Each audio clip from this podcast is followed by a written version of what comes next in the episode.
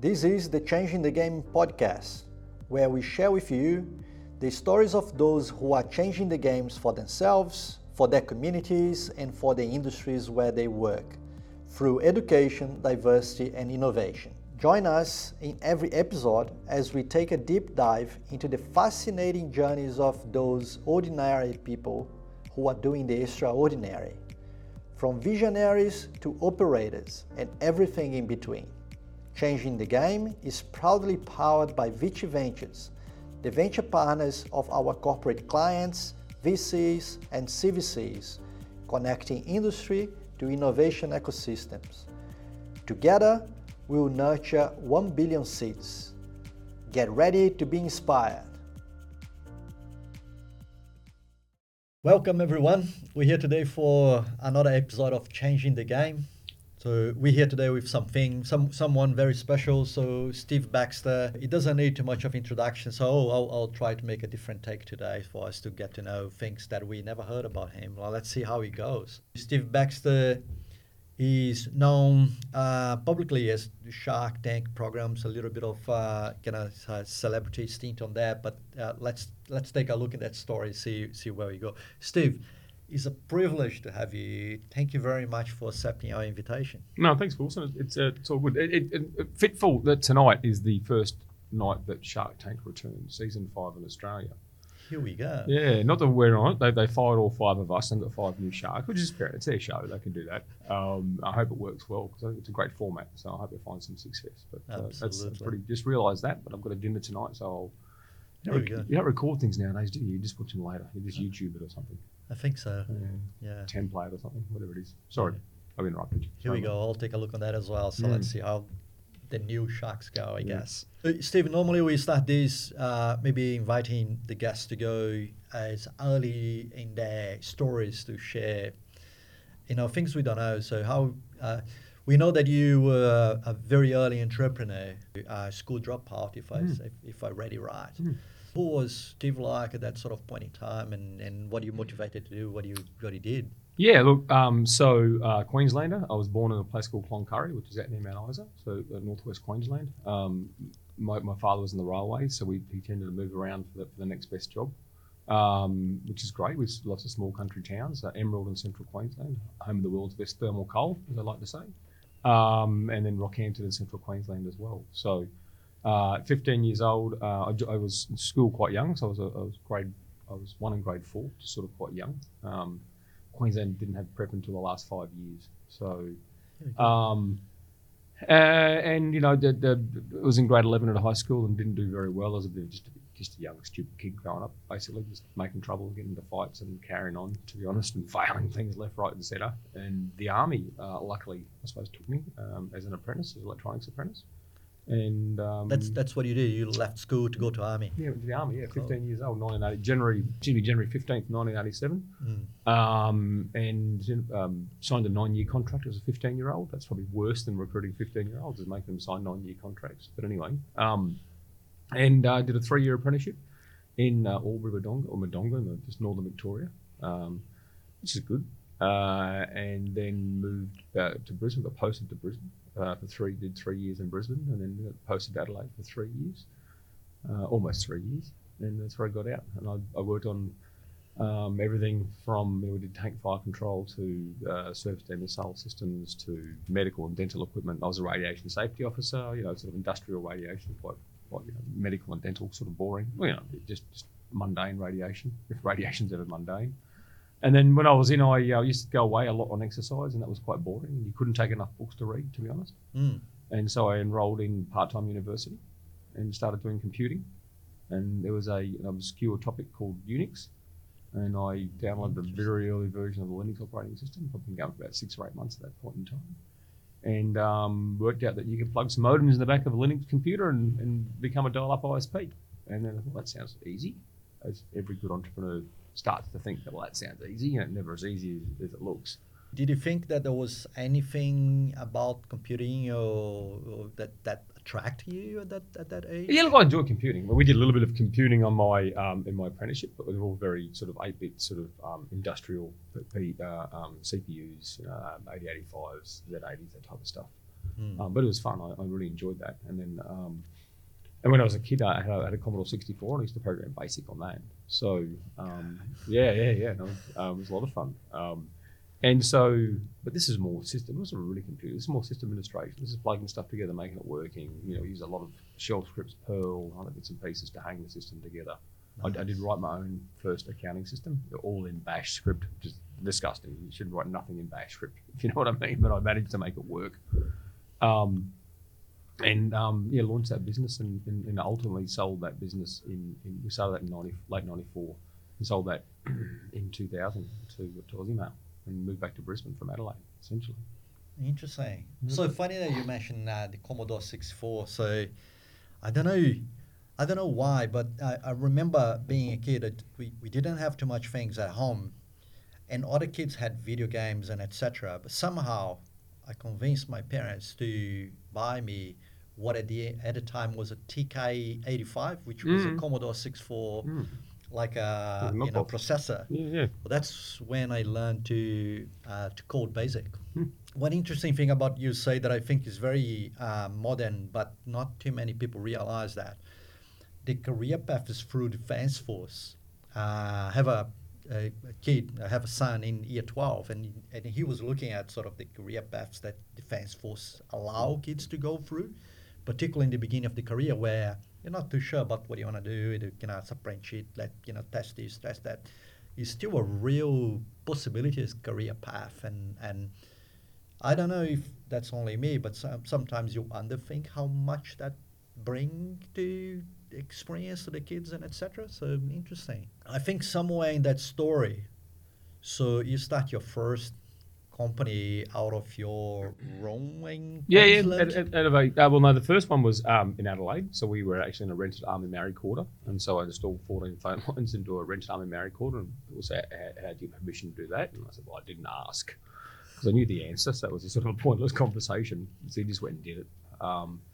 And then that, we moved out of that house and into a sort of more regular premises ultimately. And that went well. We had 35,000 customers, 65 staff. For Western Australians, we're here in Perth, so for Western Australians, it was sort of a business on the same level as IONET. I met Michael Malone quite early there. We formed early internet associations to head off some of the more silly pieces of regular laws and regulations that governments wanted to bring in. It was all around access to about children accessing the internet back then and access to the objectionable materials. There was a conservative government who was pretty bloody conservative. I'm a conservative, but they were pretty bloody conservative when it came to that sort of stuff. So there was a lot of attempts to sort of shut down access to certain things on the internet, not just here, but also in the US with various bits and pieces. So, I got into lobbying and into politics because of issues like that, essentially. Yeah, we sold that business, moved back to Adelaide, and then caught up with an old schoolmate, and we started another business called Pipe Networks in 2001, and then ended up listing that in the ASX in 2005. And I left there as a full-time executive in 2008, went and worked with Google in California for a year. And then came back when TPG Telecom bought us out, and that settled in early 2010. The offer was in October 2009, I think it settled in March 10. And then became an investor. Really didn't want to start a business again, although I now run a couple of businesses. In investing, if you have staff, you run a business. You can't pretend you don't. Yeah. And I've been, since 2011, it was a bit of a break for a while. I've invested in about 82 companies. I want to say about 116 rounds. Is that roughly today? Well, I've done this. I'm raising a fund in the defence space at the moment, so I had to go back and look at my history. So, and I've actually outlived that because it was when we did the deck in May, it was 78 companies, and I'm pretty sure I've done 4 investments since. So I think it's 82. I just haven't added it up. I have you more know as an investor and etc. A few questions I want to ask you on that journey. But just before I go there, because you mentioned your first company, then you have an exit, sold the company, then you launch another one, and then you listed ASX. So, was there any particular moment in that journey that you realized that that Steve country boy become tech guys successful? Or? There's seminal moments on a successful business journey. I do recall paying off a house. That was a pretty big moment. that's pretty special, to be honest. Yeah. I mean, back then we paid 130 grand for the house, if you know what I mean. It was back in the days when houses were sensibly priced, but you know, it was a 3-bedroom, 1-bathroom house, not like the mansions we all expect nowadays at the same time. So, I mean, that was big. It's incremental how that sort of stuff happens, to be honest. I mean, there's those little moments along the way when you sell your first business. That's pretty cool. You get that check in. Yeah. You know, we sold our first business back before there was sensible capital gains. We got billed full rate. There was no capital gains discount, so we got like 47 cents on the dollar tax on that win. Oh. That's just gutting, to be honest. Yeah, absolutely. So you know, no, but you know, these things happens quite incrementally, I think, to be honest. So interesting. So then you start, you know, you went to Google. Mm. So what took you to California? Yeah, so in 2008, I made the decision to leave Pipe Networks. There was only one job left, and my business partner was a CEO, and he was a good CEO, and you know, and he wasn't going to leave that in any hurry. So it's time for me to go. So I resigned first, to be honest. I just wanted to leave the business. And then I was sitting on top of a job offer from years ago. You know, whenever you meet Google, there's always a recruiter in the room. And you always get an email afterwards. Yeah, yeah. I thought, I wonder if that person still works there. So I hit reply. And so, yeah, because it wanted me to come work there. And they said, oh, you have to have like at least a master's of IT, or you know, master's and a minimum bachelor. And I thought, well, I didn't finish high school. Mm-hmm. I did some part-time university subjects, but didn't finish anything of note there either.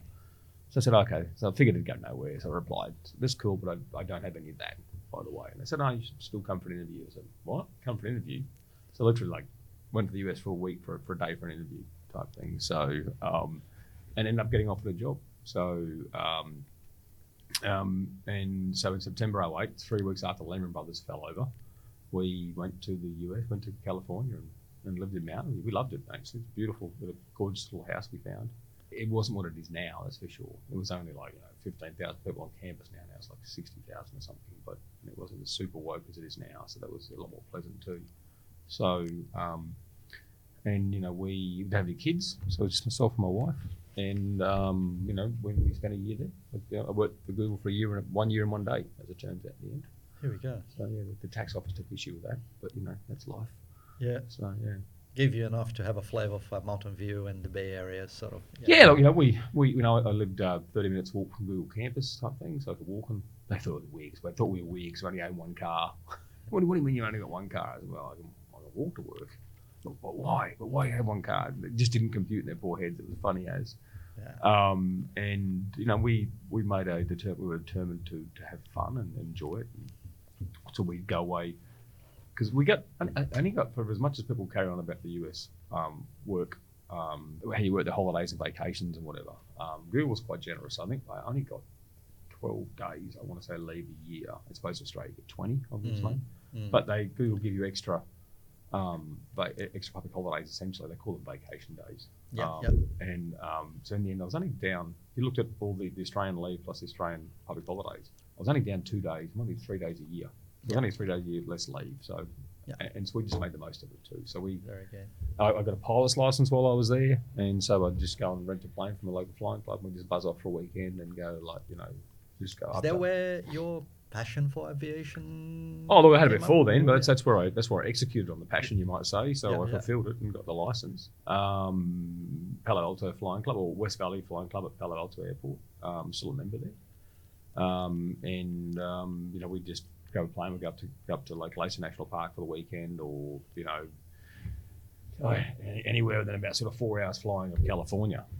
Just 182 and seeing the little 4-seat single engine aircraft, and just being able to see the US from 5,000 feet above the ground is just so freaking special. It was really, really, really good. I want to go back and do some more flying, but you know, I got a young family now and stuff, and 5-seat aircraft are hard, 4-seat aircraft are easy.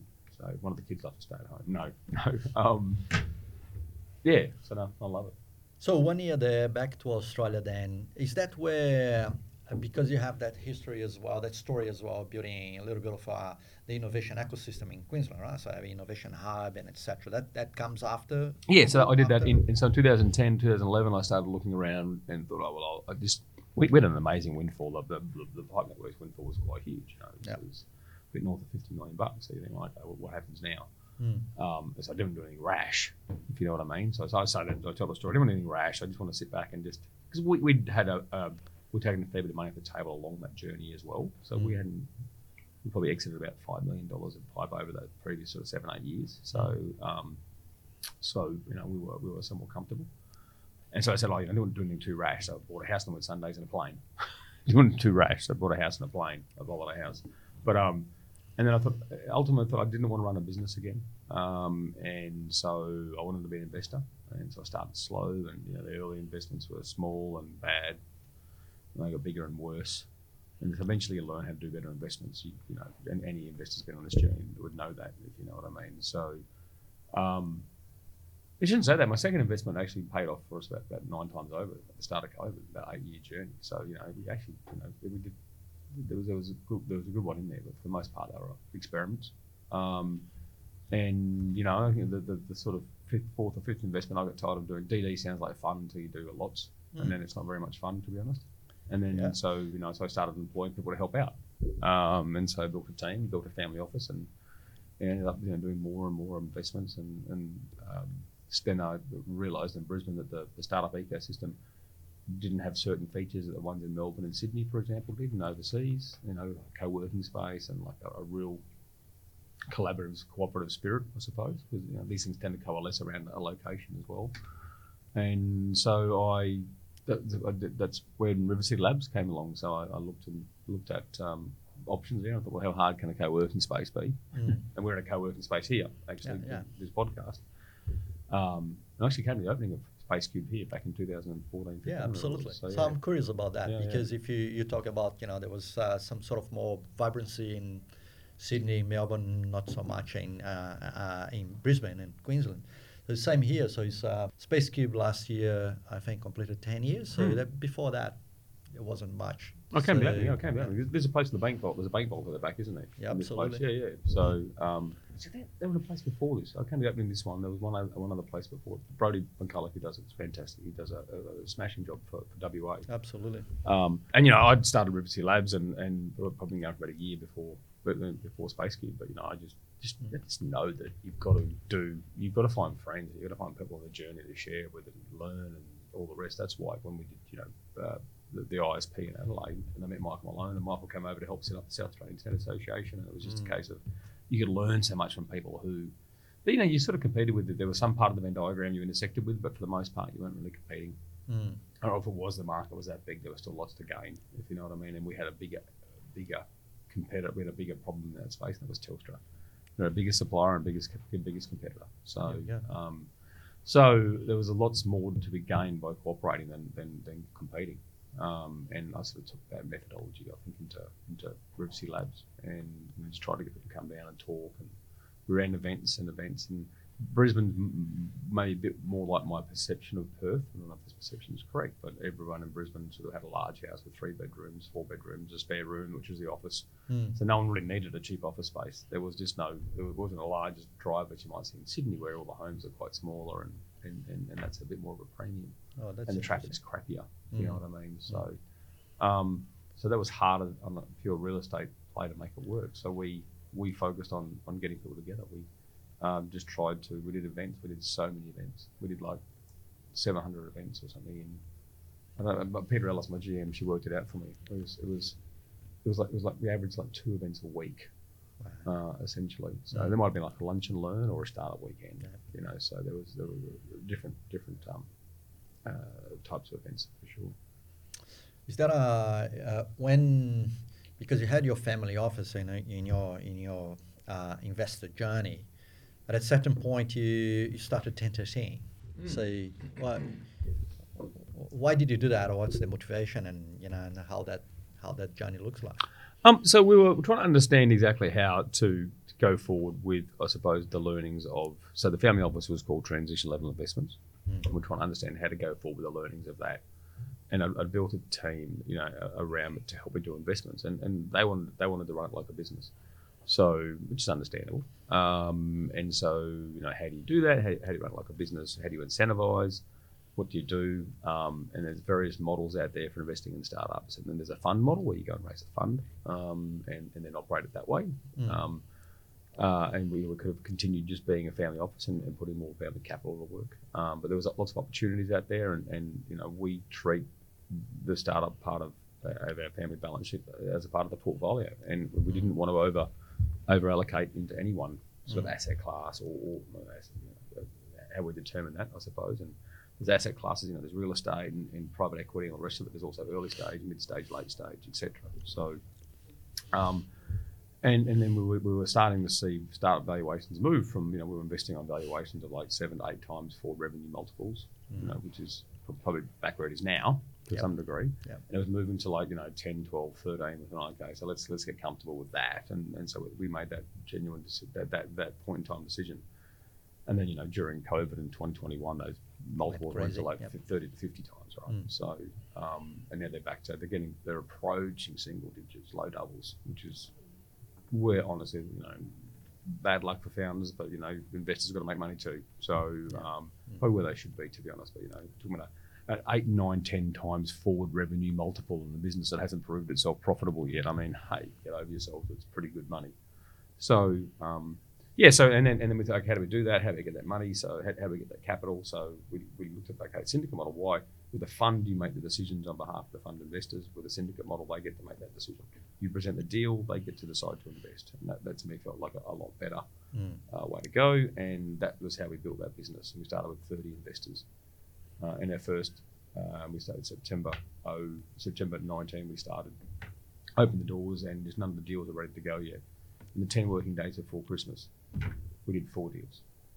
Wow. 10 working days before. And normally the rule in Australia is between Melbourne Cup Day and Australia Day, nothing happens. Don't do anything. It's dead. And we did 4 deals in 10 working days. Yeah, all subscribed. Yeah, I mean, one closed after that, but you know, literally we launched the deal on the 23rd of December or something like that, if you know what I mean. And so they all got done. It was just like, this is never going to work. Like, it's the worst time you launch deals, and there's only 30 investors. Like, all the deals just came at once, and they did. They worked. Our investors backed us, and one of those deals was Clipchamp, and that obviously came off like in spades. You know, that returned in 16 months. It returned after fees 4.8 times in like 16 months or something. So that's cool. So it's interesting that you said, you know, it's against the odds. You know, launching at the wrong timing, 4 in a row, but you still do it. So it's a little bit of that sort of entrepreneurial spirit when you go for. What about 2 side stories? What I want to take. One is you have a little bit of reputation through the TV and etc. Being a little bit more, you know, to the point. Brutal. Well, yeah, we were at a pitch night last night together, weren't we? We were on a judging panel last night together. What did you think of my questioning? To the point. Honest. Pretty honest, wasn't it? Yeah, absolutely. Just honest. It could be less. It could be more rounded at times and a little less acerbic. But you know, so the more they piss me off, the angry, not that the crosser I come across, you might say. Perfect. That leads to my question then. So, is there 2 sides of it? What is that stuff that piss you off? Like, take it out. Come on, I'm wasting my time. What are the signs of that? And the other way. So, what is, you know, the key things you see in a deal, in a founder, that you say, oh, fuck, this is awesome. Yeah, so things that piss me off are executionless pitches, where it's, and we saw a couple of these last night, I think, to be honest, where it's, okay, I need, you know, this is X, Y, Z, this is what I'm going to do, this is what I need, and by the way, I don't actually have the skills, my team don't have the skills, when you invest in me, we're going to contract all this out to somebody else. Mm. I think I said last night, I said, well, I want to invest in another person, because you're obviously bringing nothing to this table, why should I invest in you? So executionless ideas I really hate, and it's wasting their own time, they're wasting everyone else's time, they haven't done a scintilla of research to understand anything, right? So that more pisses me off. It actually indicates they're not really that clever. Mm. Because they haven't just at least researched the audience they're pitching to at the very least. Mm. What I really like is just people. So I like confidence. Everyone likes confidence. No one backs an unconfident person. We saw last night Luke from Outlook Industries. Yeah. I don't know how he's going to do what he pitched he was going to do, but gee, if he pulls it off, it's just amazing, right? It was good, wasn't it? Yep. Basically, I'm going to take this 1950s, 60s technology, I'm going to repurpose it, and we're just going to rule the world. I'm like, okay. But did it with a lot of confidence, so he had the background. So when I look at people, I said, okay, do you have the skills to pull off what you're talking about? and he definitely had that. Well, you know, he had the skills. He had a large part of it. His team definitely had the skills to pull off what he was talking about. And then, you know, do you understand the problem? And he had definitely understood the problem. He put that across quite well. Mm. And his solution was, you know, let's repurpose a 1960s artillery piece to try and, you know, take out drones. I'm like, and then every point we put to counter, he was ready and armed for. He came loaded for bear, and so competence. I mean, who doesn't like competence? You know, Excellent. To me, you know, it's about merit and competence, and it's about the person. When companies fail 99% of the time, it's because of there's an unfortunate saying, and feel free to blank this out if you need to, but most businesses die from suicide, not homicide. Here we go. Yeah, it's the people inside the businesses that kill them, not the external forces, not the competitive forces from the outside. The competitive forces from the outside chip away, but it's stupid decisions made by people inside that don't react fast enough. Yeah. And so that's where... Interesting you're saying that. I have seen that recently, so some portfolio companies that are being, you know, going under, and it's pretty much founders fighting or internal forces like you're talking about. Yep. So that's nice, good. So on your war story, so you mentioned one success. You have a success. You say, yay, we back these people, and they. I can tell the ones I haven't backed. So here's a Western Australian story for you. You want to tell the ones that I didn't back. Mm. So I was here in 2013. I was talking to Larry Lopez, who's another South Australian, lovely chap, Larry. Yeah. Yesterday, and he started something called the Oz App Awards, and he asked me to be a judge because I had the River City Labs going, and I've been over here for the Space Cube launch. I've been over. And he said, we've got these. There's 100 entries into this competition. And I came over, and one of the businesses that was also pitching around the scenes at the time was a business with a husband and wife co-founder, and they had a graphic designer called Canva. So I was there when they pitched, right? Oh, sorry, I didn't see the pitch. I couldn't get close to them. Like they hadn't launched Canva yet. They had a scrapbook business before this, and you couldn't get close. It felt like a little bit. You had to be in the in-group. It felt a little bit like Mean Girls at high school type stuff was going on, and I'm sure that wasn't the case because I've heard nothing but great things about them. But to me, it was just like you could not get close because the clique was in, and I'm like, well, I left high school for a reason. I left this shit behind. I'm not going to do it, right? Maybe I should have persisted, right, and gone over. Very nice. So there's one I missed. But the thing about investing in venture is it's bad when you miss a winner, right? But there's a bigger crime. You were never in the conversation in the first place to even know the winner was out there. So you actually never knew that business was out there looking for investment. Mm. Not investing is one thing, and that's a crime that can be forgiven. Yeah, it's still a crime. Not knowing they're out for investment because you weren't networked well enough. So you're not having access to those deal flows. Not having access. Yep. That's the bigger crime. Because you can always rationalise a decision. I rationalised a decision when quite irrationally saying I wasn't in the right social set. That's how I felt, to be honest. Mm. That's probably an inappropriate characterisation, but you need the deal flow, and that's a war story. How's that? So that's good. So is that true that you have to invest in 20 to have one champion to play it all? Also, I've got 80. So my stats are, and I've done this. It's in my deck. We don't put a great deal to work, and this is a little sound arrogant when I give you the numbers, but we don't comparatively put a great deal to work in this space. We put 18, as of the main numbers, I'll go to the main numbers, it was $18.4 million we've invested in early stage startups. We've had $38 million returned out of that, which is quite nice. Okay. So of that 38 returned, the cost base of that was actually $4 million. So 4 of that 18 returned us 38. The remaining 14 million has a valuation of mark-to-market valuation of 66.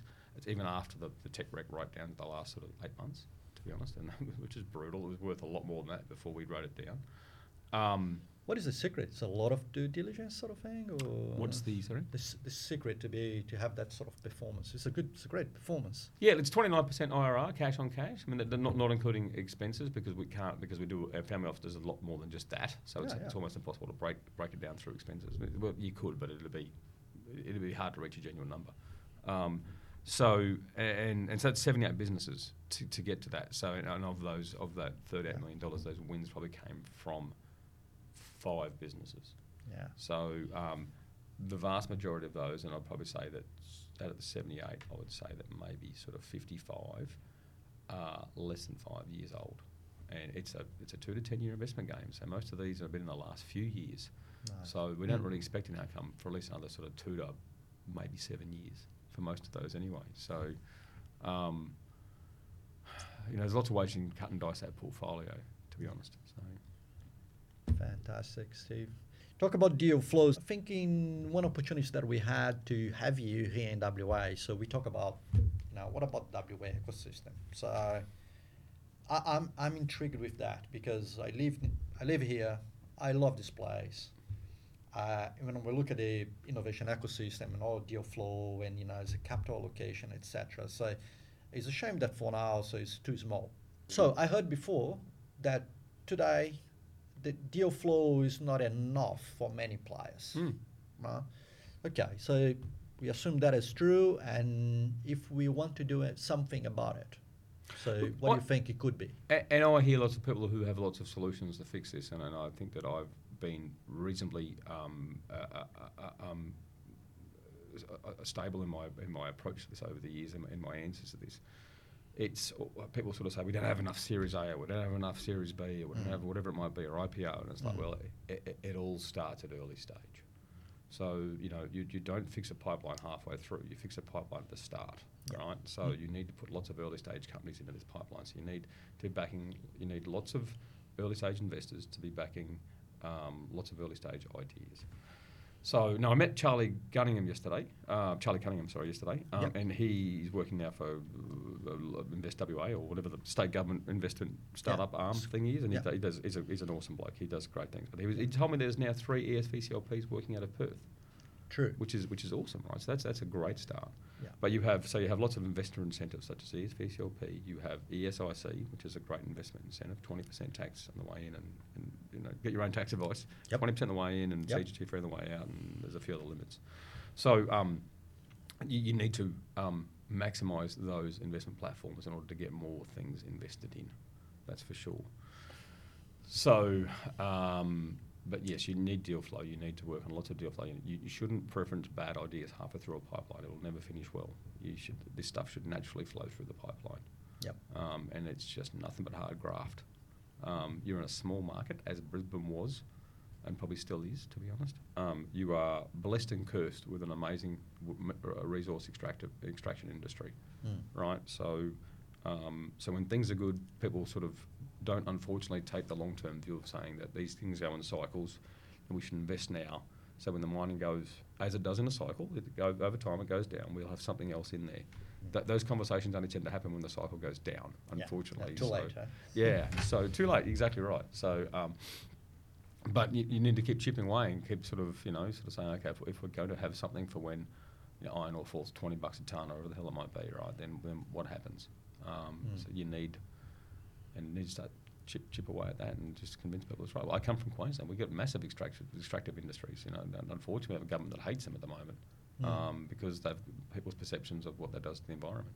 So, but, you know, we also have some other irons in that fire too. You know, we also have gas and we also have coal gas. Yeah, we have a whole bunch of stuff up there, to be honest, as well as agriculture. So...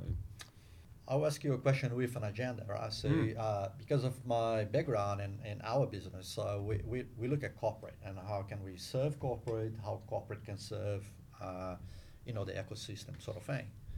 So with that comes some sort of assumptions that, you know, corporate can do more on this or not corporate can do more on this. There is an opportunity that we connect better with corporate and corporate venture capital come along and et cetera. Have you had those conversations? You think, you know, what the role of corporate in early stage in venture capital? Corporate venture capital alongside universities can be some of the biggest wet blankets for innovation that exist in Australia. And people say not all. I said, yeah, I agree. Not all universities. So maybe 1 out of 40 doesn't do that. And then not all corporate venture doesn't do that. Yeah, maybe not 1 out of 20 does that. They are there to assist their own corporation through things. There's some corporate VC that does well. Like I would say that Microsoft's M12. They reward their people as a financial VC, and they don't make decisions on behalf of Microsoft Corp. They make decisions on behalf of Microsoft M12 Ventures, essentially, who's the venture arm. And you've met M12 obviously on our trip to Jetstream, yeah. So a boring. I lied to them. I shouldn't say this. They're going to get back. You know, they weren't the most. Okay. I'll stop it there. So corporate is it's enticing. Like you'll have large corporates who want to participate with a big heart. They just don't know how to do it. But the larger the corporate, the larger the organisation, and all the more bureaucratic. Yeah. The worse they are in innovation. Yeah. Yeah. We spent a lot of time in Queensland with River City Labs trying to get, and there were some great corporates there who helped, who really tried to help, PAQ tried to help. In the end, that they, very few others now. I think Suncorp did a bit of stuff, but it just went nowhere. I don't know if it was net accretive. There was a good program called METS Accelerator, which is mining something. Engineering technology. Yeah, it was called METS Accelerator, and they actually did a pretty good job, to be honest. And they actually went to industry. They went out to the various miners, and they actually brought real-world data and problems back. And they got a whole bunch of mining, young graduate engineers and mechatronics people, and did. Yeah. And so the hackathon scene is actually a pretty good way to do entrepreneurship. I think with all this activation, there's nothing really serious comes out of a hackathon, right? They can, but for the most part, not usually ever. But it activates a whole bunch of people, then go and do other stuff, and it gets them thinking. So it's that background. So there's a whole series of things you should do. You know, co-working spaces are great, events are great, hackathons are great. The events like West Tech Fest is great, and they all assist to build what you need to do. And you can take a couple away, but that works better if you do them all. And you just need a long-term, literally 5 to 10 year approach to this stuff to build that capability, to build it, and then you'll get like a Canva who unfortunately, they were Sydney based anyway, I believe, but they just came here to get funded. Yeah. In Brisbane, we had a business called, Tanda, Time and Attendance. They've unfortunately not taken any investor capital for young QUT grads, doing great, but there's other, in Brisbane we also have, out of Townsville we have Safety Culture. Unfortunately they've mostly set up their office in Sydney. And there's some others. So we're getting some wins on there as well. I'm trying to think of the other business. They've got a lot of venture funded businesses there in Brisbane starting to really sort of pick up their pace. Yeah. But it takes time. It's like, I'd say we're a fifth along the way where I'd like to be. And I started this journey back in 2011. So, maybe in 2040 we might be where we need to be. That'll Very be, good. A bit sad to think about that thing going. Yeah. So I love it. So look, I'll go for a last question just for you to for us to wrap. So and respect our listeners, I guess.